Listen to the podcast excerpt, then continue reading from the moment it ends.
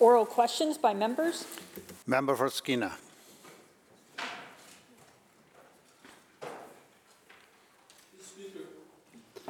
All the right words have been said since the armed attack on a coastal GasLink worksite. But this action was just the latest escalation of violence. This government has allowed a legally approved project supported by First Nations all along Highway 16 and down channel, uh, including the, the Gitga'at Nation and Kitkatla, to be repeatedly harassed and delayed. The Wet'suwet'en First Nation, which the province has ignored for the past several years, has issued this statement. Quote, we call on those who are inviting violent, non-Wet'suwet'en people into our territories to withdraw their invitations. We call on their supporters, wherever they are, to stop funding criminal protests and to stop trespassing on our traditional lands. End quote. So my question is to the Premier. When will the Premier stop these protests and get this project completed? Member for Indigenous uh, Relations and Reconciliation. Thank you.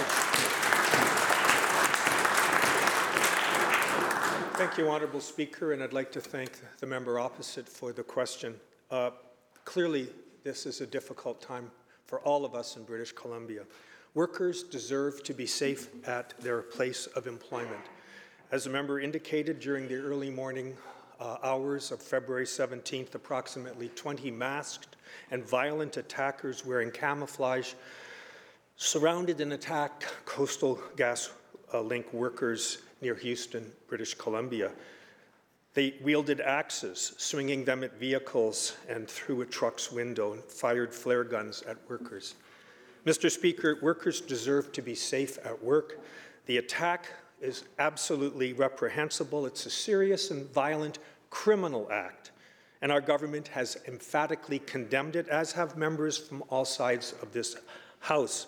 The member knows that the RCMP, uh, RCMP is conducting a thorough investigation to identify and apprehend those responsible. I suggest the members opposite would, should allow the police to conduct that investigation. Member for Skeena Supplemental. Well, thank you, Mr. Speaker. And uh, here's the problem. Just like the last incident, nice words don't match the actions. Doug Donaldson, the then minister for this government, stood on the line and provided support for these protesters. The member from Stikine wrote a letter complaining the RCMP were too mean when workers were basically being held hostage by protesters. This government has consistently ignored and disrespected elected chief and councils, letting the protesters know that this government has their back. This isn't just about denouncing violence or reciting what was read in the newspaper. That's obvious. This is about ensuring the rule of law, and more importantly, ensuring that the rule of law is followed. Something that this government has completely failed to do. So, my question to the Premier will the Premier finally support the First Nations along the route and ensure that this LNG export project proceeds smoothly? Minister. Thank you, uh, Honourable Speaker. We make absolutely no assumptions as to who was involved in this event. It's a reprehensible criminal act that the RCMP are investigating, as everyone would expect that they would. We have no idea at this stage who was involved in this reprehensible act. I have spoken with Chief Luggi of the Wet'suwet'en First Nation. I note that she made a statement. I note that the carrier Sekani made a statement. We are reaching out to all in, all sides of this of this uh, dispute, but nevertheless, Mr. Speaker, we have work to do, and we will continue to do that work. Member for Skeena, second supplemental. Uh, thank you, Mr. Speaker. And you know what? The, the issue is actually not the violent attack in itself. We know the RCMP have a job to do. This is the issue of government allowing this to happen over the last five years. This is the issue of actually supporting these actions on the pipeline itself. This is the issue of, the, of this government allowing the actions to escalate to the point where workers were put in danger, to the point where RCMP, again, were put in danger. It's not the first time an RCMP member has gotten hurt on his site. We know the RCMP will do their job and investigate. What we're asking about, will the government actually do its job and allow this project to succeed and stop supporting these violent escalations? We have a minister of the Crown who is supposed to be taking over a new ministry responsible for the, and I quote, the co-management of land and resources of First Nations, end quote. This same minister has been criticizing the RCMP for their efforts to resolve this crisis. Now we're supposed to believe that the Minister of State for Lands and Natural Resources was wearing a different hat when it comes to resolving these violent attacks on coastal GasLink workers. Just like the Minister of Citizen Services, he continues to evade and rely on technicalities to have it both ways. To the Minister of State, how can we continue to believe that this government and this minister won't keep trying to have it both ways now that this conflict has turned violent? Minister. Mr. Speaker, through you to the honourable member, we do not jump to conclusions, and I would urge all members not to do so as well. We do not know what happened. We, that is in the hands of the RCMP. This is a serious, heinous criminal act that has been committed. We accept that. We also understand, to the member's point, the, that the CGL project has the relevant permits. We are doing what we can in this regard. We have been negotiating with the proper rights and title holder. We would hope we can do so as well. This act is, is something that should be left to the RCMP. We should not jump to conclusions in this place. Leader of the Official Opposition. Well, thank you very much. And to the minister, it's about how the conditions have been allowed to evolve. It's fine to have words now, but over and over again, this, this government was missing in action. But when they weren't missing in action, let's take a look at the uh, failures of the Minister of State for Lands on this file. Certainly, no one can forget his comments about Roy Jones Jr., a hereditary chief of the Haida, and Anita McPhee of the Tahltan. Those were words not forgotten. On February the 10th, 2019, here's what the Minister of State said, and I quote, if CGL proceeds before the issues of rights and title of the Wet'suwet'en have been sorted, we will be throwing their rights away, end quote. He was then paid $250 an hour to do that, but failed to accomplish anything. Yet when things get messy between those who oppose the pipeline and elected leaders who support it, he sided with the protesters. So much for the words of the minister previously. He sided with the protesters, as he did in December, when what did he do? He wrote a letter criticizing the RCMP. So, does the Minister of State take any responsibility at all for his failure to accomplish anything other than collecting over $100,000 of taxpayer money? Minister of Indigenous Relations and Reconciliation. Thank you very much, uh, Honourable Speaker, and I'd like to thank uh, uh the, the, member opposite for this, this question. I think we all agree that this is an extremely complex issue. We're trying to balance provincial law with Wet'suwet'en law. We are trying to do so in the context of an approved project through their traditional territory. We're trying to address the implications of colonialism, the, the issue of the Delgamuukw decision, which for so long has been ignored by governments.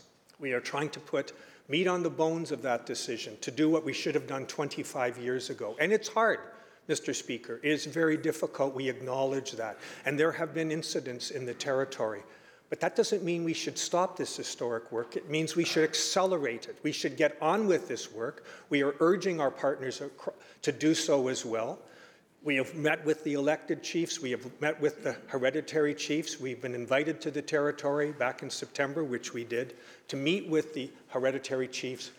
We have work to do, the federal government and the provincial government. And, Mr. Speaker, we will not be deterred. We will continue to do this historic work.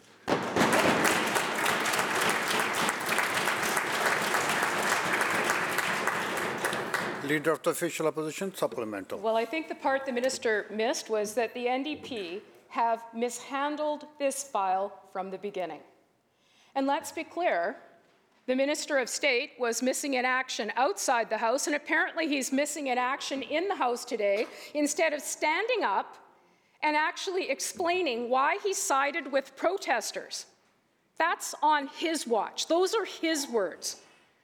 And you bet the BC, uh, the people of British Columbia expect this government to do something. Let's just look at the fact that two NDP cabinet ministers were paid over $246,000 to work on this complicated problem. No one is suggesting that governing isn't hard and that this isn't a complex issue. But an MOU was signed over two years ago that was described at the time as historic and that it was a momentous agreement. But guess what? It had specific timelines that have been completely missed. Completely missed.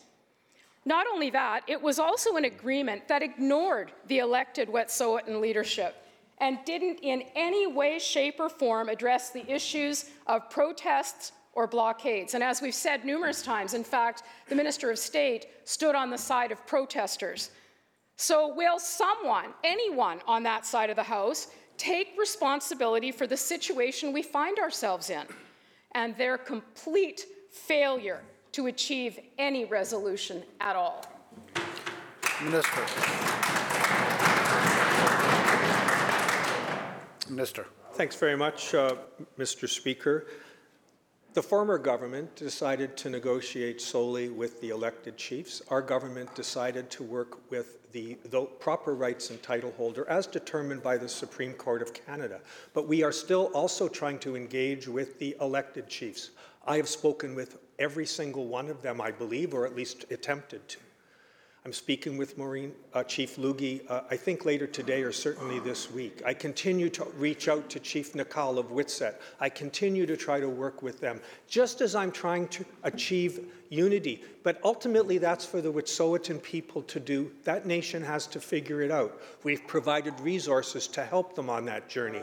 We are going to work with the federal government to implement the MOU that was signed. Perhaps the members have forgotten that there was a few problems over the last year that might have been one of the reasons for the delay that I agree has occurred. Yes, the timelines have been missed, but COVID had something to do with that. The ability to negotiate on Zoom is not exactly easy or effective, Mr. Members. Speaker. This work, as the member has acknowledged, is complex. We don't deny it, but it's necessary. It's necessary if we are going to come to final reconciliation with Indigenous peoples across this province. We are doing the hard work. The federal government has joined with us. We intend to continue that work because British Columbians demand that we do so.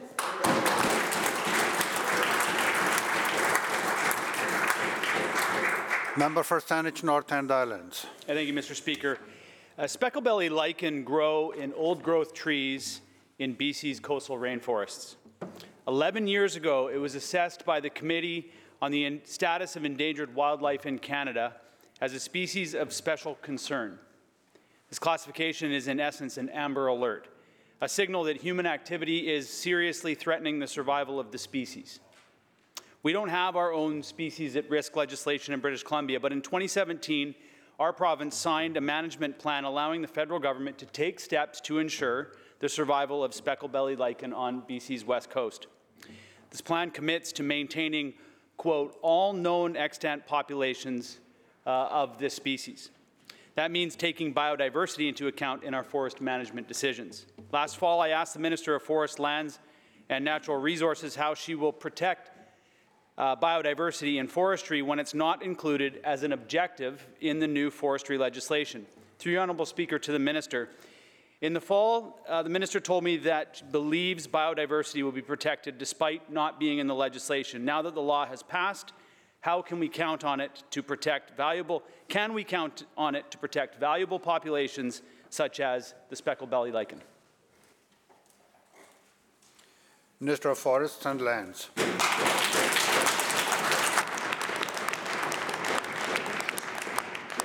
Thank you, Mr. Speaker, and I thank the member for the question, and, and I recognize his passion about the issue with the speckle belly, and I know we, uh, my staff are working with him and, and uh, his folks on that issue because we know how important it is, and we know how important it is to the people of, of the province.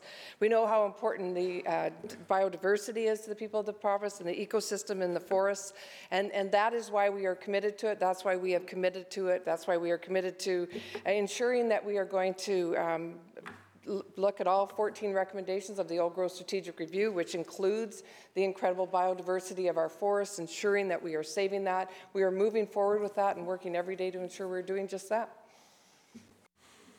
Member for Saanich North and Islands, supplemental. Yeah, thank you, Mr. Speaker. And of course, the speckled belly lichen is just one of many species in our province that are uh, endangered or have a threat of being extirpated. Uh, the minister uh, committed in, in the debate last fall at committee stage that the amended forestry legislation would indeed protect biodiversity, even though biodiversity is not mentioned uh, in the legislation. We're hearing from First Nations and scientists that uh, endangered species in our province uh, do not have the level of protections uh, that's needed. The First Nations Leadership Council recently uh, passed a resolution calling on the provincial government to enact a new law for biodiversity and ecosystem health. They've advocated directly to the minister uh, and her colleague, the Minister of Environment and Climate Change, uh, on this. At the same time as that advocacy was ongoing, logging in uh, TFL 46, uh, where one of the uh, few remaining extant populations of old growth speckle belly lichen was being extirpated, was ongoing there. Through the Honourable Speaker, to the Minister of Environment and Climate Change strategy. Despite his colleagues' commitments last fall, we continue to see this government's uh, management practices threaten endangered species. Will the minister finally listen to First Nations and scientists and advocates and table our own species at risk legislation or biodiversity legislation? Minister of Forests and Lands. Uh, Thank you, Mr. Speaker. And, and I just want the member to know, um, one of the issues that we are dealing with with First Nations is, is working together with them on issues of biodiversity and ecosystem health.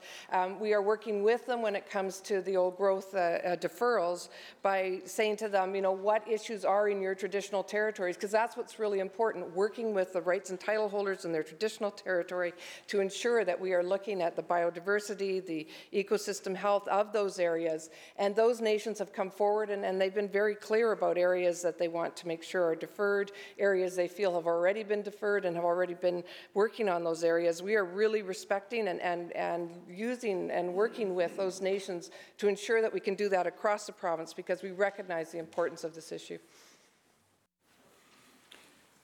Member for Cariboo North. Thank you very much, Mr. Speaker. There's a pattern here. We have a minister that repeats, stands up, says, we're going to do this, but then doesn't follow through with any sort of action. So under this government and under this minister, we are seeing that companies are cutting production. They're moving production, and they're actually investing in produ- production outside of this province. This minister said that she would have workers' backs.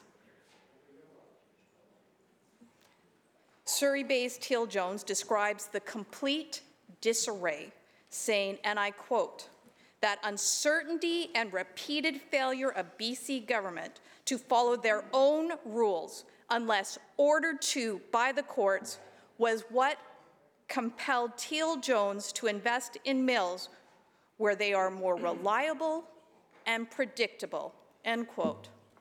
Under this minister, you have increased uncertainty, it has increased in loss of jobs. You have stood in this House and you have said Through the that you chair, have member. workers' Through the chair. um, backs. Will the minister stop and actually talk to workers, First Nations, and employers about building up an industry and instead of shipping those jobs down south? Minister. Well, thank you, Mr. Speaker, and I thank the member for the question. And, and I don't think I need to remind her that under uh, her government's watch, 30,000 people lost their jobs, and you say, here we go?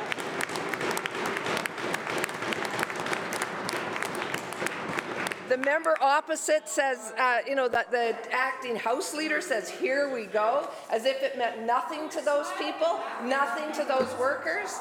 Well, we're, we are doing something. We are making sure, we are making sure, unlike the opposition, we are not abandoning workers. We are ensuring that impacted workers and communities are provided the supports that they need. And we are bringing together coordinated and, and comprehensive supports for workers, for communities, First Nations. We've, we've put out an initial $19 million for this fiscal year. This fiscal year, and the member laughs. $19 million is significant for those workers who could potentially be losing their jobs.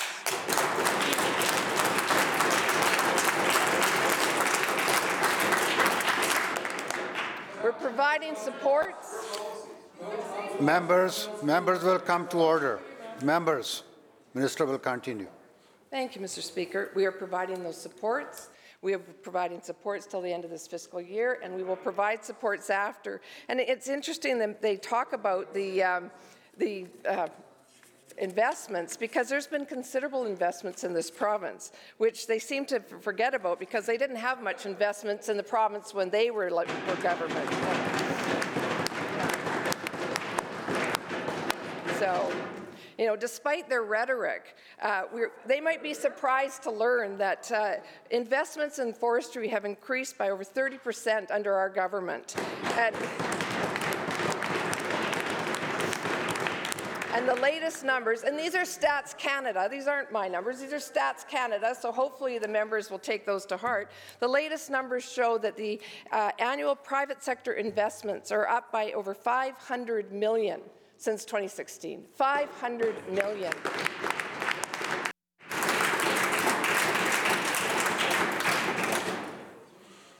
Member for Chil- Cariboo North. Thank you very much, Mr. Speaker. Well, perhaps the minister would like to talk to uh, some of the workers and small businesses that are here in the gallery today. I wonder if they have been able to access any of these investments that the minister talks about. I wonder if the minister has actually gone out and talked to communities and found out how workers are actually accessing these funds that the minister likes to talk about. All talk, no action. I have heard this minister rise in this House before and repeat the same notes in hers, but let's be clear. Under the BC Liberals and under the BC Jobs Plan, the four sectors saw an addition of 10,000 jobs, all of which we've seen lost under the NDP. And this minister just seems to be warming up. She stands up, she says, I'll be there for workers. And meantime, I've talked to the workers, and I can share with the minister that they're deeply troubled by what this government is doing and the impact it is having. In the gallery today, we have Bill Dumont, Rona Doucette, and Bob Brash, and they're hoping for answers, Mr. Speaker. They're hoping for some assistance, not just talking points. Bob Brash is with the Truck Loggers Association who wants to work with this government to create jobs, support workers, their families, and support the environment. But the NDP isn't listening. Instead, they have, and I quote, set in motion an unprecedented level of uncertainty and concern that is already having a significant impact on those whose livelihoods are at stake without information about what is next, end quote. Will the minister match her words with actions, pause her scheme, and actually work with groups to create a future for forestry in British Columbia instead of sending those jobs south to Louisiana?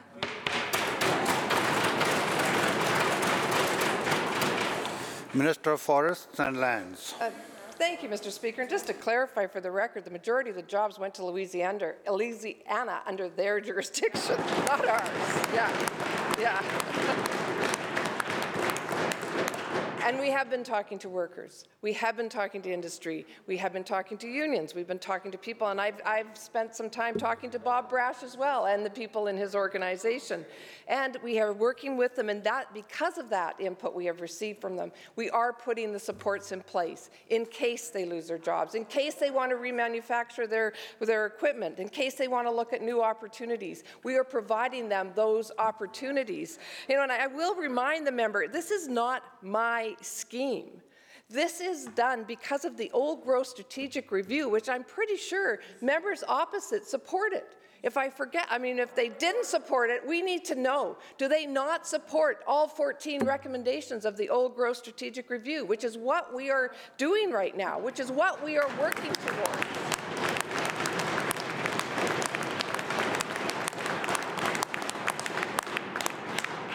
Mean, if the members don't support that, the members opposite, if you do not support the old growth strategic review, then you should stand up and say so. Because we know that there could be impacts. So we Members. are putting, Members,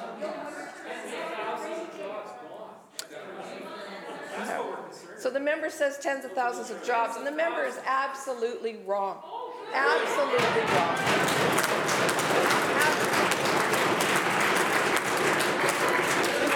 We will have, support. members will come to order now.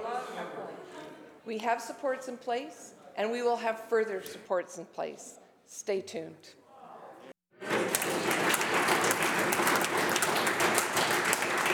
Member for Cariboo Chilcotin. Well, thank you, Mr. Speaker. Um, by the minister's own account, she has admitted that there will be thousands of jobs lost under these plans. Working people like Tamara Maggot and Henry Mackelson, right up above you in the gallery, are representing people working in mills or in the bush, and they're worried about the lack of direction from the NDP. Employers are expressing their concern with the high costs and instability created by the NDP by moving investments to other jurisdictions. First Nations are also confused as to what the plan is. Chief Bill Williams of the BC First Nations Forestry Council says, and I quote, Mr. Speaker, this seems like a box-ticking exercise by the government BC rammed through significant changes to the forestry legislation through Bills 23 and 28 without any meaningful First Nation participation. Mr. Speaker, damning words from First Nations leadership in this province. This government lacks a plan to secure a strong forest industry. Will the minister actually talk to the people that are directly impacted by this and work with them? Minister. Thank you, Mr. Speaker. And, you know, we have been talking to people since 2017, and I appreciate that there's members in the gallery here today. And I also want to acknowledge that they, they had, they were going to have a, a big rally here in front of the legislature, and, and they let me know that they decided not to do it out of respect for the people of Victoria, because they said they thought they'd had enough with honking horns and, and uh, people protesting. So So I want to thank them for that consideration because I, I, know, but I know how important this is to them. I know the passion they feel about this because I too uh, went through, I live in a forestry town, and I too went through seeing the loss of jobs under the previous government and saw absolutely no support for the people that worked in the forest industry. You know, I saw people who lost their jobs. I saw people who had to move. I don't know how many people I know in our in the Kootenays alone that had to move to Alberta to get work and are finally starting to come back home. So I know what it feels like, but we are not going to abandon these workers. We are there for them. Members, So we know that we have $19 million for this year, that members, that people that feel that they are being, that have issues with their, anything to do with their employment under, issues that are affected by the old growth strategic review, that they will be able to retrain for jobs, they will be able to look at jobs. We are looking at, you know, one of the programs that we introduced under former Minister Doug Donaldson was the Bridging to Retirement. It was oversubscribed. Oversubscribed, Mr. Speaker. So we are also doing that, and there are people who are already coming forward. And the reason, you know what's interesting, they're coming forward because they want to bridge to retirement so younger people can continue to work, which is what is happening. And I want to give kudos to those people who said, we're ready to retire, we need some help to bridge, we're going to do that. And I want to thank the Minister of Labour for the work they're doing on this. We have considerable supports in place and we'll have more supports in place. Stay tuned.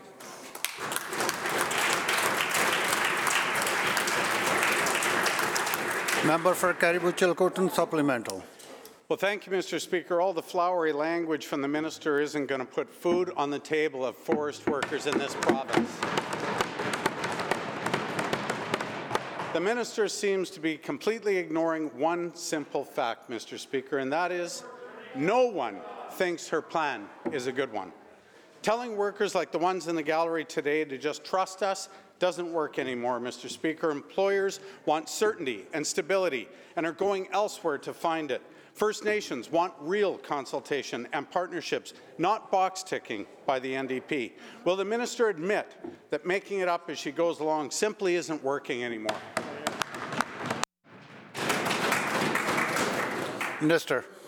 Thank you, Mr. Speaker. And, and I, I just, I want to, maybe the members didn't hear, um, we just recently announced a, a agreement between the Nanwakolas, which is Four Nations, and Western Forest Products, uh, where they agreed to defer um, critical biological eco, uh, old growth forest within their area on, on Vancouver Island. Working together, working together, they were able to mitigate any job losses. Any job losses.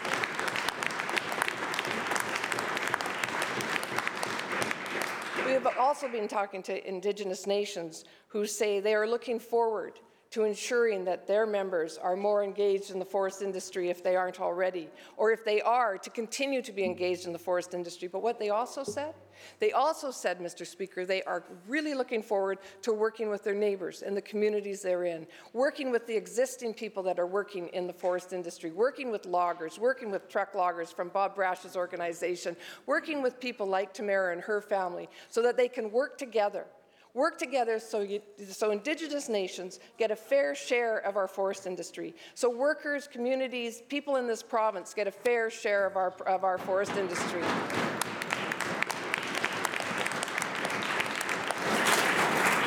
Sorry, I can't quite remember the word the member used, but I think he said sounded like peanuts or something.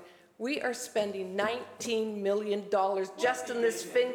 Did you just say whoop-de-doo-dah? Sorry, sorry. The member for Kamloops said whoop-de-doo-dah. We are Members. investing 19, Ma'am, we are investing $19 Opposition million House Leader. to support people, to ensure they have jobs. Something that member knows nothing about because they get